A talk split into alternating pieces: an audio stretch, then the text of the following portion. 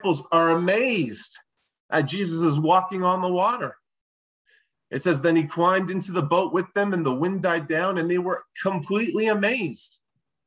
Chapter 10, verse 24 and 26, the people are amazed at his pronouncement that it is difficult for the rich to enter into the kingdom of God. And chapter 7, they're amazed that Jesus is curing of a deaf man. And in chapters 11 and 12, they're again amazed at his teaching. In chapter 15 of Mark, verse 5, it says that Pilate was amazed at his lack of reply when he was on trial, his own defense trial. He said nothing. Aren't you going to answer? See how these many things they're accusing of, but Jesus still made no reply. And Pilate was amazed. Amazed, a common reaction to Jesus' teaching, his miraculous healing, his power, his exorcism of evil spirits. You count through the Gospels, you read the word amazed 32 different times regarding the people's reaction to Jesus. But there are only two times. There are only two times where we read that Jesus himself was amazed. The first one is in Luke chapter 7, and I encourage you to turn in your Bibles with me to Luke chapter 7. The caption in my NIV is the faith of the centurion, and beginning at verse 1. When Jesus had finished saying all this to his people who were listening, he entered Capernaum. There a centurion's servant, whom his master valued highly, was sick and about to die. The centurion heard of Jesus and sent some elders of the town to him, asking him to come and heal his servant. When they came to Jesus, they pleaded earnestly with him, "This man deserves to have you do this, because he loves our nation and has built our synagogue." So Jesus went with them. He was not far from the house when the centurion sent friends to say to him, "Lord, don't trouble yourself, for I do not deserve to have you come under my roof. That is why I did not even consider myself worthy to come to you. But say the word, and my servant will be healed. For I myself am a man under authority with soldiers under me. I tell this one, go, and he goes, and that one, come, and he comes. I say to my servant, do this, and he does it." When Jesus heard this, he was amazed at him. And turning to the crowd following him, he said, "I tell you, I have not found such great faith even in Israel." Then the men who had been sent returned to the house and found the servant well. I love this. Jesus is amazed at the centurion's faith. I mean, this is a Roman centurion in charge of hundreds of soldiers. Again, he's Roman. The Romans are occupying the land of Israel. There was animosity between the Romans and the Israelites. And this centurion, he's got this, I believe it was a young boy who was a prodigy, a slave, a servant. But he goes, this Roman centurion, he goes to the Jews and he asks them to go to Jesus. To ask for this favor, this request, to come and to heal his servant, and these Jewish leaders, they go, and they say that the centurion, he's worthy, he loves our nation, but the centurion is like, no, I don't consider myself worthy. Jesus, don't come. And the centurion, he recognizes that Jesus can heal from a distance. Like, there's no doctor appointment that's required. There's no examination. There's no prescription of drugs. There's, if you don't get better, I'll come back in a few days. Let me know in a few weeks. No, there's this incredible humility. "I don't deserve to have you come under my roof," the centurion says. But yet the centurion still recognizes Jesus' authority. And he says, "Just say the word, even from a distance, and my servant will be healed." And Jesus is amazed. He's amazed. And he says to the crowd, "I haven't seen faith like this, even in Israel." A faith that trusts in Jesus. A faith that trusts in his authority, that trusts in his power, that trusts in his word, that trusts in his rule. Jesus is amazed at this man's faith. Get this. It's in a good way. Jesus is amazed at the centurion's faith and it's in a good way. Now turn with me in your Bibles, please, to Mark chapter 6. Our passage this morning is chapter 6. We're only going to look at the first 6 verses. What is different, or what I want us to notice in Mark chapter 6, is that Jesus is still going to be amazed, but it's not in a good way. Beginning at verse 1, Jesus left there. Where is there? Capernaum. And went to his hometown, Nazareth, accompanied by his disciples. When the Sabbath came, he began to teach in the synagogue, and many who heard him were amazed. That's right. Where did this man get these things, they asked. What's this wisdom that has been given him?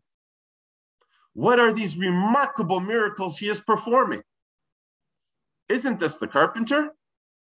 Isn't this Mary's son and the brother of James, Joseph, Judas, and Simon? Aren't his sisters here with us? And they took offense at him. And Jesus said to them, a prophet is not without honor except in his own town, among his relatives, and in his own home.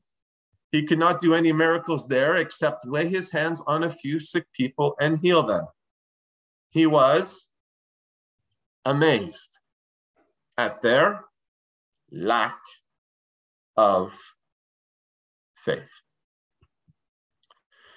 As I mentioned, according to Scripture, Jesus is amazed at 2 different times and for 2 different reasons. In Luke chapter 7, Jesus was amazed at the centurion's faith. In Mark chapter 6, Jesus is amazed at the people's lack of faith. Of all the things that we could imagine Jesus being amazed at in Scripture, in both cases, it involves faith, an abundance of it or a lack of it. Jesus wasn't amazed at their status or their power or their wealth or how well they spoke or how well they dressed or what they wore or what they drove or where they lived or how good they looked, how charitable they were. No, it was about faith. Now, God also takes unbelief seriously. Hebrews chapter 3, verse 12, I'll read it. See to it, brothers and sisters, that none of you has a sinful, unbelieving heart that turns away from the living God. Now, this is not the first time that the people in Jesus' hometown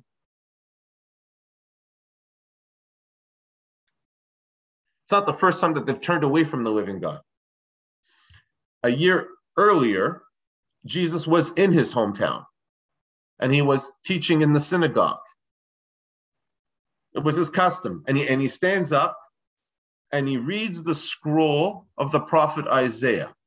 Now, I'm going to read now from Luke chapter 4. Again, this is 1 year earlier in Jesus' hometown. Beginning at verse 16 of Luke chapter 4.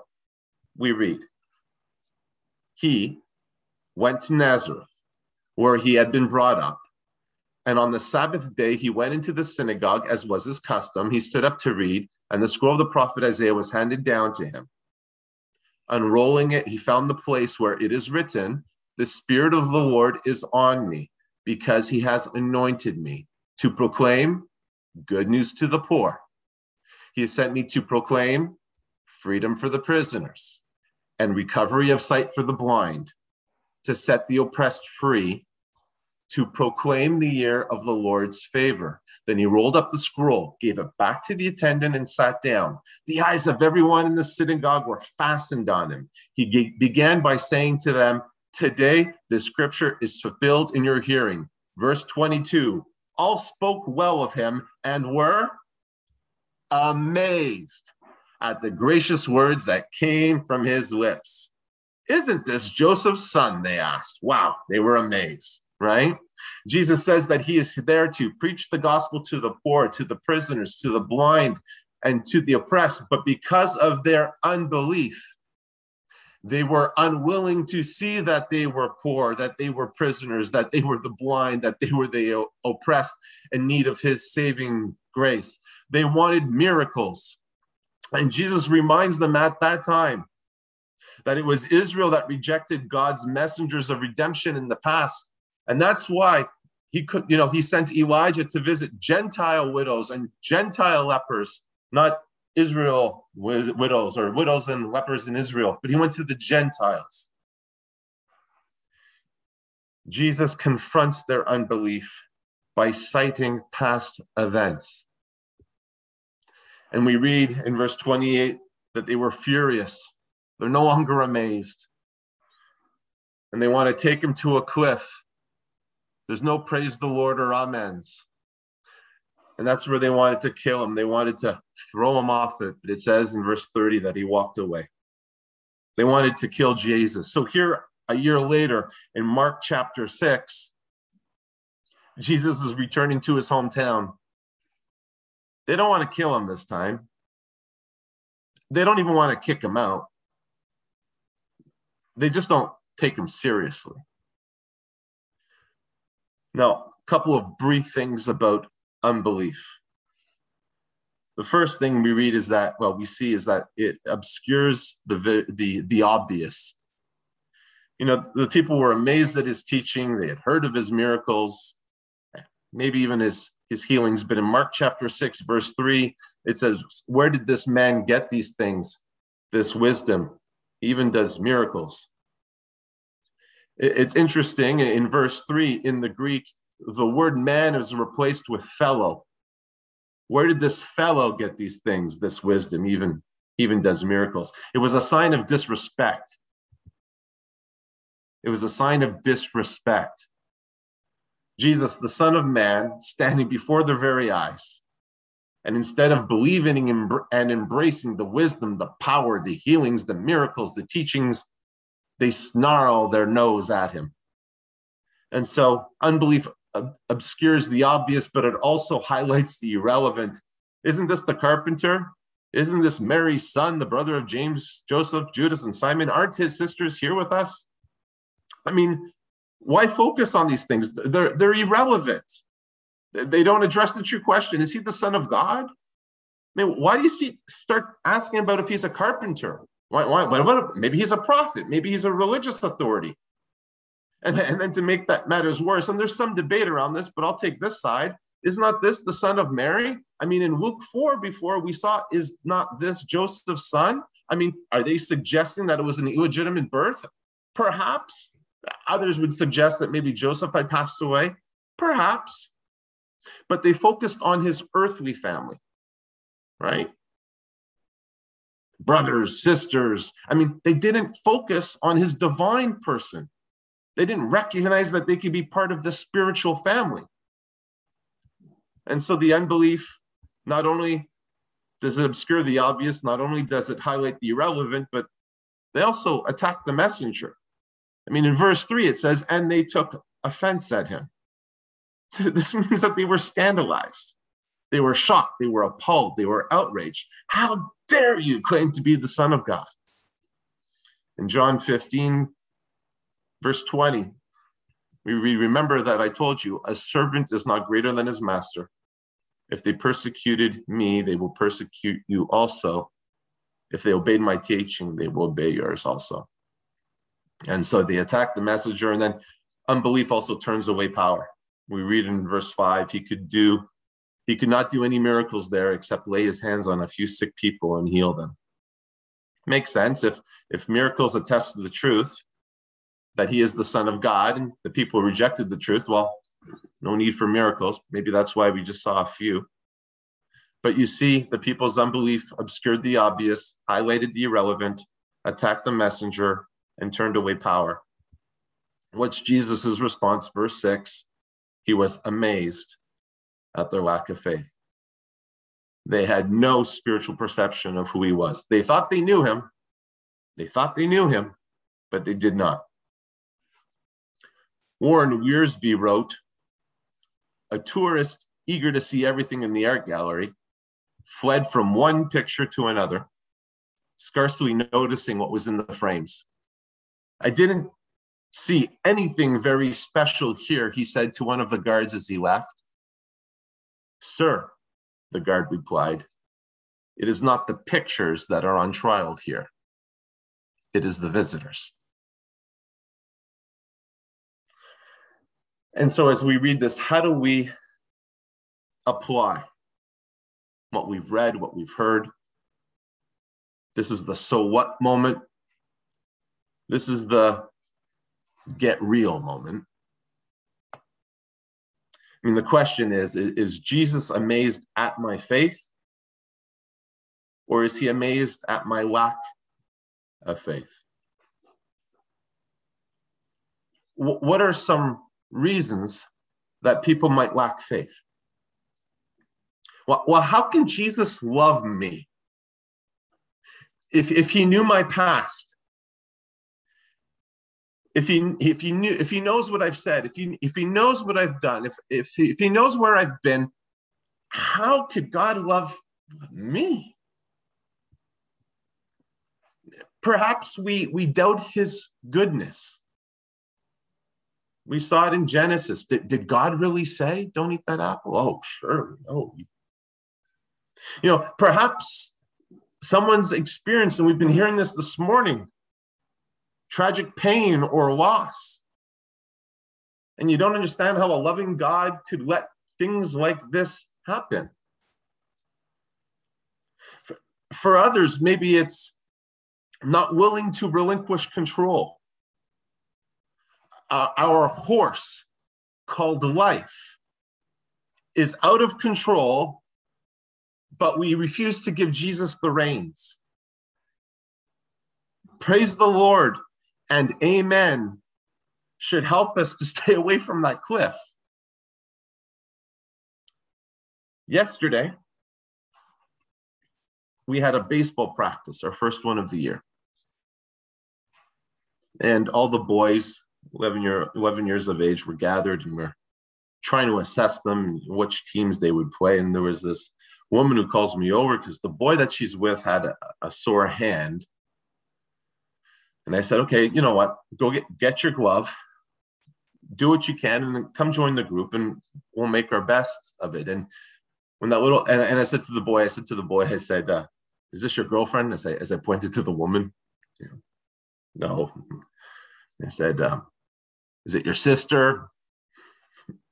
No. He goes to get his glove. And the woman turns to me and she goes, Coach, I just want you to know, Gabriel lost his mother recently to cancer.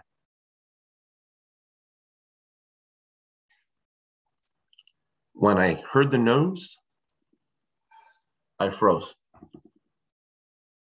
My heart bled.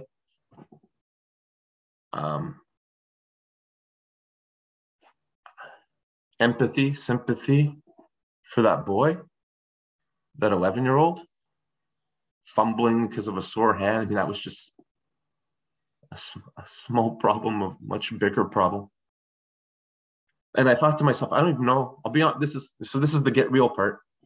I don't even know how to share my testimony right now. I don't even know what to tell this boy.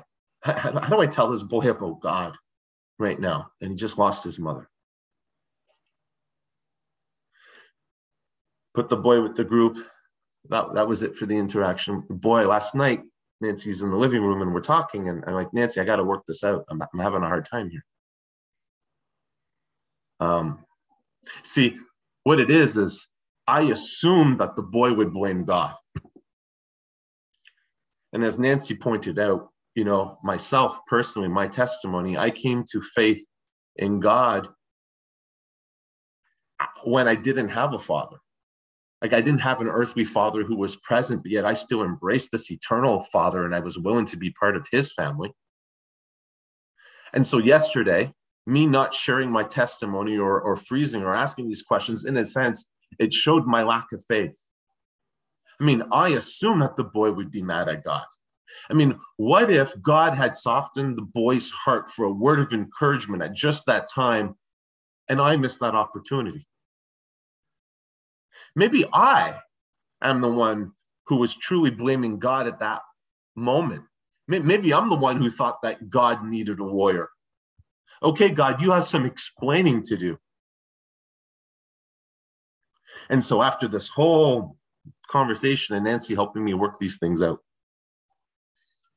we watched a movie on Netflix. It's called Full Count.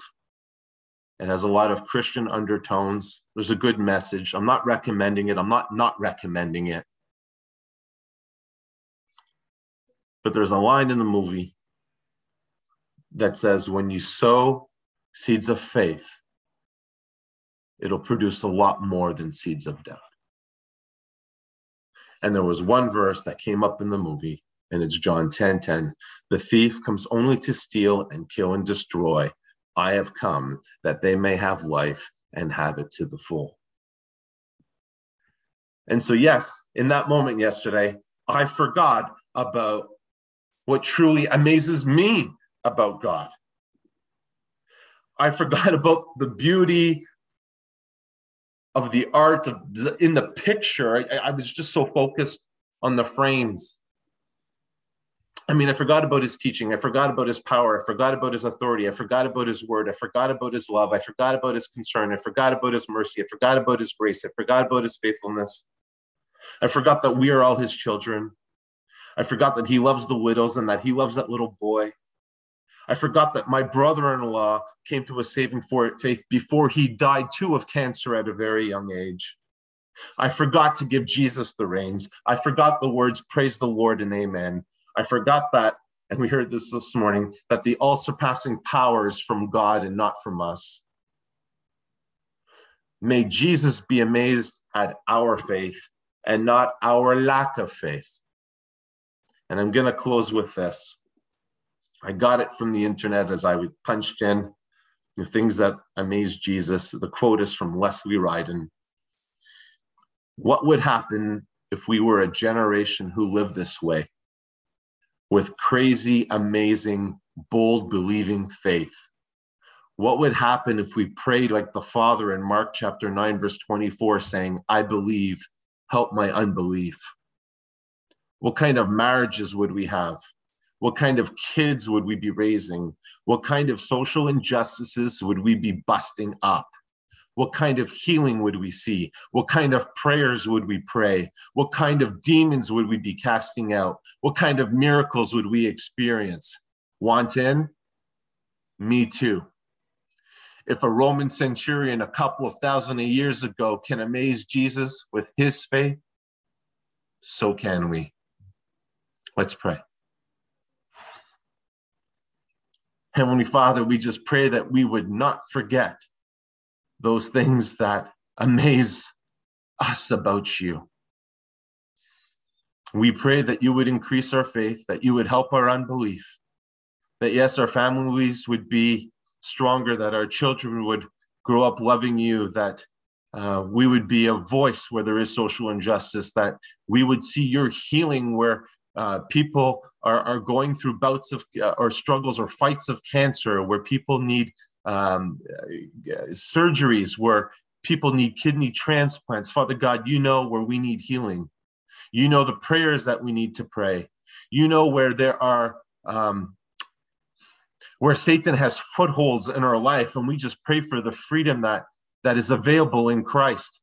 Father God, you know the miracles that we need to experience. We want to see them on our own life, but we also pray that we, through you, would be perhaps the way that miracle unfolds. And so, yes, we, like that centurion, we want in. We want to have amazing faith. Father God, help our unbelief and draw us closer to you. Therefore, we do not lose heart. Though outwardly we are wasting away, yet inwardly we are being renewed day by day. For our light and momentary troubles are achieving for us an eternal glory that far outweighs them all. So we fix our eyes not on what is seen, but on what is unseen, since what is seen is temporary, but what is unseen is eternal. In your name we pray. Amen.